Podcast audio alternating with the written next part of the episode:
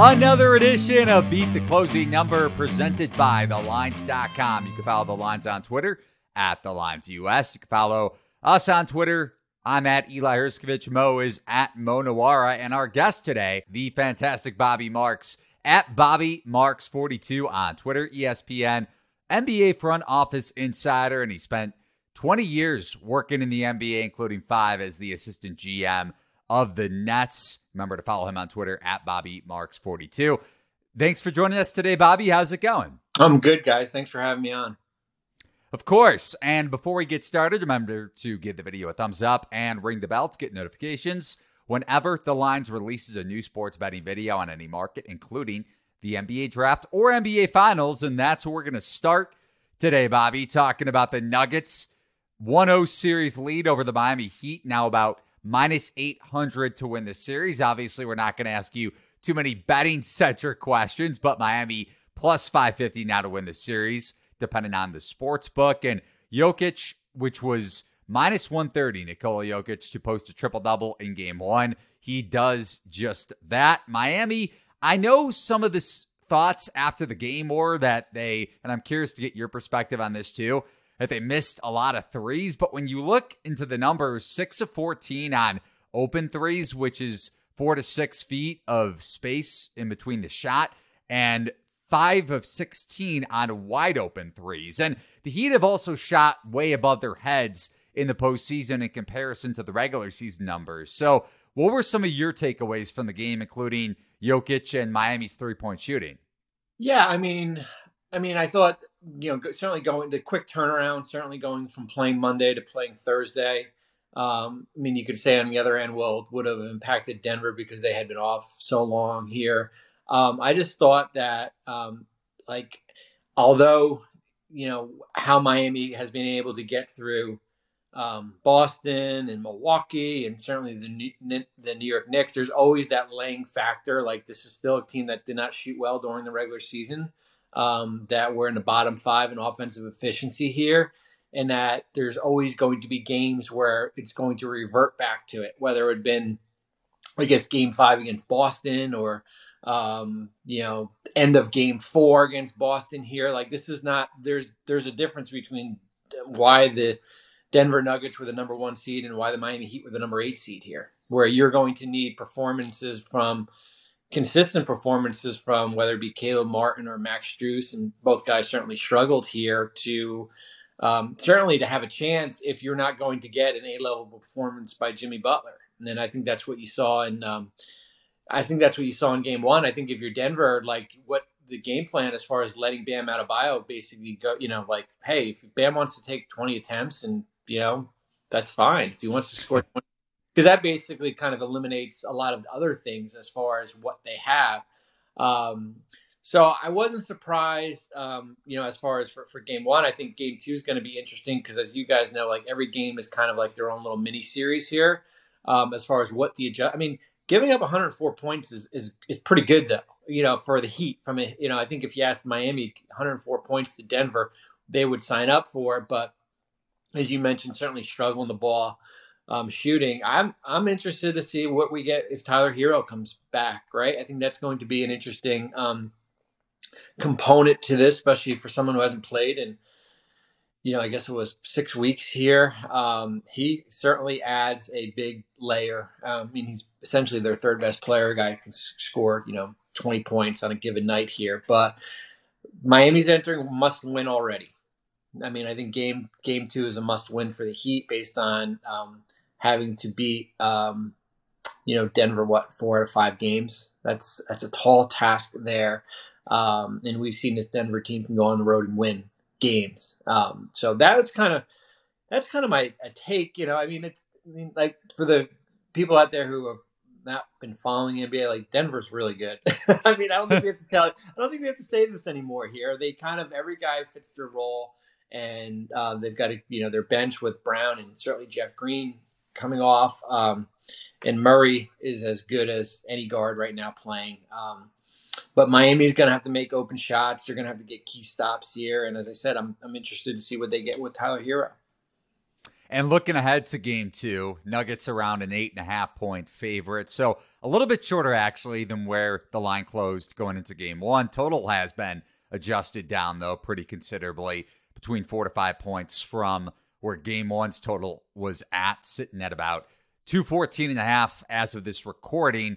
So, Bobby, looking at the matchup for Miami's defense specifically, and however you want to take it for game two, how can the Heat slow down Jokic if at all, especially because they tried the zone, which worked against Boston, but certainly didn't work against the Nuggets last night. I think that, well, I think for Miami, certainly they're going to need to get out and run a little bit more. I think certainly that comes with, you know, on the defensive end as far as getting stops. I think if you turn this into a half court matchup, I think the Heat are going to be in trouble. Um, so it's kind of little things, kind of, you know, whether it be forcing turnovers, rebounding the ball, um, you know, that's kind of the Heat's DNA here. But um, I think when you have Jokic as the primary facilitator, I think you're going to be in trouble. I think you you basically have to kind of turn him into more of a score. I think if you get a game where Jokic is scoring 30 plus points, I think that probably benefits um, benefits the Heat here. And when base when he's got the ball in his hands and this, the, the floor is spread and you've got shooters in the corner, whether it be Brown or um, you know Murray or certainly at the top of the key. That I think that hurts Miami here because what that turns into is offensive rebounds for um, you know for, uh, for for Denver. We saw a little bit of the zone, um, certainly um, that we saw in that Boston series too, which is hard when you know you've got a good three point shooting team like like Nuggets here, and then you were small on the uh, you know on uh, from a rebounding perspective here, but um, that's you know I mean, I'm sure Erik Spoelstra would say, "Hey, we just got to make shots, right? Like guys make shots. You know, Max is not going to go over whatever he was, 0 for 7, 0 for 8 here. Um, that plays a role. Um, just little things. Um, you know, I thought there was a point where they could have closed the game to 10 and Bam had a shot block. Um, and then it comes down on the other end of three point play, right? Like those, like just little things like that, just cleaning up. Yeah, it seemed like Denver came up with big buckets, uh, like Jamal Murray for sure, every time they needed one in the second half, just to stave off like big runs by the Heat. Um, speaking of the Heat, and one thing you were saying uh, earlier that we've definitely noticed in game one, and definitely was a topic of big discussion in our Discord channel, was Bam Adebayo's offense. Like, he had obviously a huge game one, like you said, uh, kind of surprising uh, to a lot of people. I think a lot of the people we were talking to definitely like thought okay, you know, bet Bam under because, you know, he's going to be working so hard on defense. He's going to be using all of his energy. Uh, but he actually had a huge game on offense. Do you think that's maybe something that can continue? Do you think that's going to be like a focus for the Heat going forward? Well, I always say threes are better than twos, right? So I think, yeah, I mean, if Bam, if the if the shot's there, you know, then you know, then he's going to take advantage of it here, and I think you probably get you know, skewed a little bit because the Boston he did not play well in the Boston series. You know, certainly towards the back end of it here. Uh, I just thought, um, you know, he was unsure as far as what to do with the ball, and I thought um, he didn't have great lift around the basket. He's probably a better perimeter player than he is around the basket. Um, so I think if you know, it's kind of twofold. If Bam's gonna, Bam's going to go for 26 points, I don't think Miami's going to win. I just I think that's I think if he's your primary option offensively, I think you're going to be in trouble.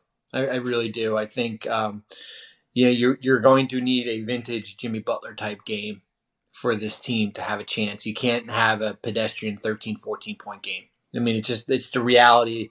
Um, it's kind of just the reality of the situation. I saw you did, and you mentioned the Celtics series, so I kind of want to pivot there for a second. I saw you did a little bit of a breakdown on what's next for the Celtics, and Obviously, getting bounced like that at home in a game seven doesn't look good when you look at the final score, but then you take into account the ankle injury for Tatum, Brown being banged up in the series as well, Malcolm Brogdon too. So Celtics pretty hampered on the injury report throughout this seven game series. What do you think happens to Boston this offseason, if anything, that dramatic? Yeah, I mean, um, you know, Brad Stevens has already come out and said and said the coach Joe Mazzulla is not in danger of losing his job, so you could probably you'll expect him back, and they'll probably add some veterans to that that um that coaching staff. I think the big question, of course, is going to be you know certainly with Jaylen Brown. Um, who's extension eligible to sign that um, big supermax uh, contract. I'm I would be surprised if um, a it was it wasn't offered and b that Brown didn't sign it. I think you know I think it's easier um, to pivot a year or two from now if you feel like that the Brown Tatum combination doesn't work. I think, especially with these new, you know, collective these new rule, rules in the collective bargaining agreement, I think, um, I think, you know, Brown will get extended. Um, Celtics can't trade him for a year as part of that extension, and then I think you figure it out next year as far as with these two players here, as far as if maybe you go in a different direction because for me, Jaylen Brown on an extension is a lot more valuable than Jaylen Brown going into the last year of his contract. I think there's kind of, you know, there's a more of a risk for teams if he ever became made available here. And certainly Grant Williams is going to be a, um, what's the future of Grant Williams, um, who's a restricted free agent. Um, yeah, I mean, it's a shame. You would have loved to seen a healthy Malcolm Brogdon, right? I mean, that's the reason why they got him in, in the trade from Indiana. That's why he won six man of the year. Um, his impact there. Um, you know, they're uh, they've got an early second round pick. They can trade, um, you know, a bunch of first uh, down the road if they want to here. But we always look at the last game as the knee jerk reaction, right? Um, it's still a team that I know was two games away from winning it all and one game away from getting to the NBA Finals. And we have two players who are 25 and 26 and are wings in this league. It's hard to break up right? It's hard to break up, and I've I've heard all along people say, "Well, Damian Lillard and guys like that," and like, what what's going to happen is is you know like trading fifty million dollar players for fifty million dollar players is going to be extremely hard in this league going forward. It's just the reality of how these new rules are going to be, and building around, you know, you know, two or three guys making fifty million dollars is extremely hard. Um, so you better, if you're going to do that, you better make sure you have the right cast of supporting cast around you. Now on to the NBA draft. And for the first overall pick, the Spurs are very likely, and according to the betting market, absolutely going to take Victor Wembanyama number one overall. And I'm sure you feel the same way. He's actually minus 205 versus the field to win NBA Rookie of the Year already. And I know he didn't attend the combine, which was a couple weeks ago in Chicago, but how dominant do you think he'll be in his first season in San Antonio? Well, I mean, you know, I think it's going to be important to have a center around him.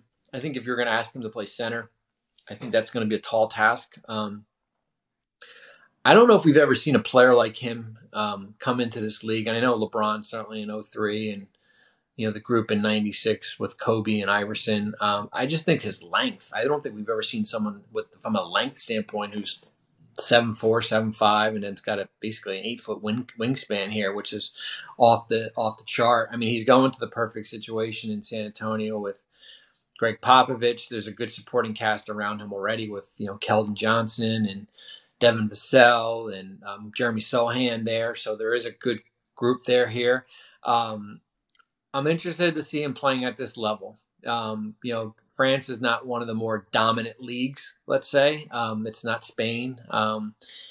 I don't even know if it's Australia, to tell you the truth. Um, so I'm interested to see him play. I think from a durability standpoint, I think he'll be fine. I know he's frail, and um, that's always a concern here, but I think he's got the chance. I'm not ready to kind of hand him over the best player um, or the rookie of the year quite yet, but I think I think that I think everything is there for him to have um, a, a, really dominant, you know, rookie year.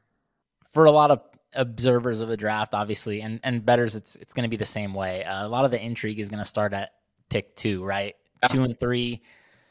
Very uh, split opinion seems to be out there. All the podcasts I've listened to, articles I've read, a lot of them from you guys, uh, seem to kind of be leaning to Brandon Miller ever so slightly. And Brandon Miller is slightly, slightly favored to go number two in the markets over Scoot Henderson, even though, you know, forever it was always assumed that Scoot Henderson uh, was going to be the, the number two pick. So, uh, what are you hearing um, on, on, that front, and how do you feel? Yeah, I mean, it's interesting just because um, the two positions, the two teams at two and three, Charlotte and Portland, are two teams that have point guards, right? So how much of a separation, um, you know, do you feel there is between Brandon Miller and Scoot Henderson? So if you're Charlotte at two, and Scoot Henderson's the best available, do you do you pick him to play along LaMelo with LaMelo Ball? Same with Portland with Damian Lillard here. I mean, I think that's going to be the that's what you're faced with here. You know, Brandon Miller is interesting because it's a position of need. He's a big wing. I mean, 6'9", 6'10". Um, did not finish the season strong, as we know. I thought really struggled the ball shooting the ball. Um, Jonathan Givony, our ESPN writer, has you know written that he's you know basically dealt with some mononucleosis and has lost a lot of weight, so he hasn't been working out as much. Um, so I think you're going to. I don't. You know, one on zero individual workouts really don't tell me much. You know, because you're not out there with other players here. So you're basically kind of judging it off the film of what he did at Alabama compared to what Scoot did the last two years, certainly with the Ignite. I mean, the Ignite they play against. You know, he played against NBA level competition with the Ignite. I mean, I saw him play against Grand Rapids two years ago in Vegas and basically dominated the game against guys who were former first round picks and guys on two way contracts. So how do you take that into into equation also?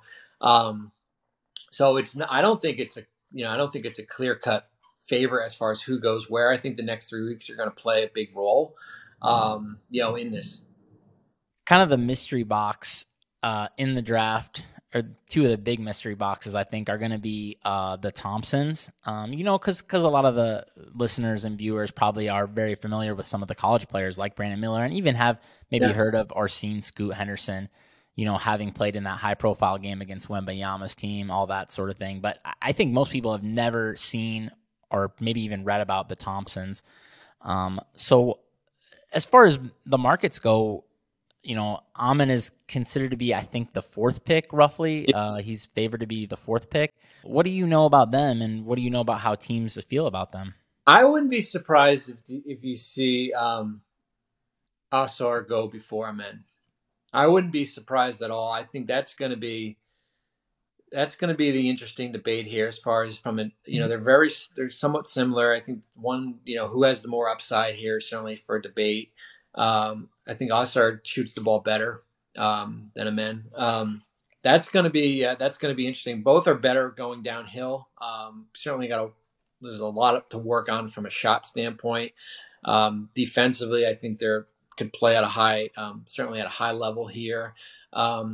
But you look at teams in that, whether it be Houston at four, Detroit at five, Orlando at six, um, Indy and in Washington at eight. I mean, that's kind of your group of teams there, right? Like, I would be surprised if we're at pick eight and one of them are still on the board. Looking into the fifth overall pick and Detroit hiring Monty Williams as their next head coach a couple days ago, Cam Whitmore, slight, slight favorite to land with the Pistons. And Ausar is in the mix too. Jarace Walker from Houston anywhere between plus 275 and plus 375, actually, depending on the book, to go to the Pistons. And Detroit obviously already has backcourt wise Cade Cunningham, Jaden Ivey last year from Purdue, and Killian Hayes. So, how do you think that impacts the Pistons selection, if at all? And where do you think the Pistons go with this pick, or do they trade it? Yeah, I mean, there's listen. Anytime you're you have the worst record in the NBA, there's needs everywhere, right? I think certainly backcourt, probably not as much, just because Cade was out most of the year with the injury, and you've got Cunningham and Ivey here, and they're basically kind of sitting in that sweet spot of all these big wings that are going to be available here, whether it be Whitmore or Walker, um, one of the Thompsons potentially. Um, you know, you've got Bogdanovic on your roster here, who's got another couple years left, but you're basically drafting for the future. Um, I think there's a hole at, at, the four with, you know, basically kind of a rotating door of like Isaiah Stewart and Marvin Bagley. You know, you're top heavy with centers with Wiseman and Duren. Um, I think you're going probably wing here. I think that's kind of be where, you know, whether it be one of Whitmore is intri- intriguing. Just he's a big wing, you know. I mean, he's a um, from a size standpoint, kind of like a Kawhi Leonard size. I want I would want to say. Um, you know, Walker's more of kind of like a three four. Um, you know, 240, 250 here. So I think you're going to go. You know, if you trade out, um, especially with now Monty Williams as a head coach, you know, what's the value of five out there? I don't know if the value of five is where it was maybe a couple years, a year ago, or even two years ago here to get like an impact player here. So I still think kind of big wing. It's just a matter of kind of who who that guy's going to be. Yeah, I'm really, really high on Jarace Walker, big into college basketball and loved his game. I mean, Whitmore, obviously coming back from the injury, certainly was dominant in the latter part of Big East play, too. But over to another intriguing player, Grady Dick from Kansas. His draft position at nine and a half right now. The over is juiced at DraftKings. And the thought is that he could go to Utah with the ninth overall pick or higher. And he shot above 40% in his lone season with Kansas. So, two parter here. What's the ceiling for Grady Dick, maybe comp wise to you, and where do you think he ends up? Yeah, I mean, comp wise, I mean, that's a that's an interesting one. I mean, like, it's hard. I don't think he gets past um, eleven. You know, so I do think you know, as you've mentioned, kind of where people have him in that Utah range. I think that's probably fair. Um, there's a need based on his shooting, um, big wing. Um, you know, as far as from a size standpoint. Um, I don't know if I want to put a comp. I hate putting comps on guys and stuff like that, but um, you know, I mean, he's different than the Whitmore, Hendricks, um, Thompson group here because I think he's probably one of the better shooters in the draft.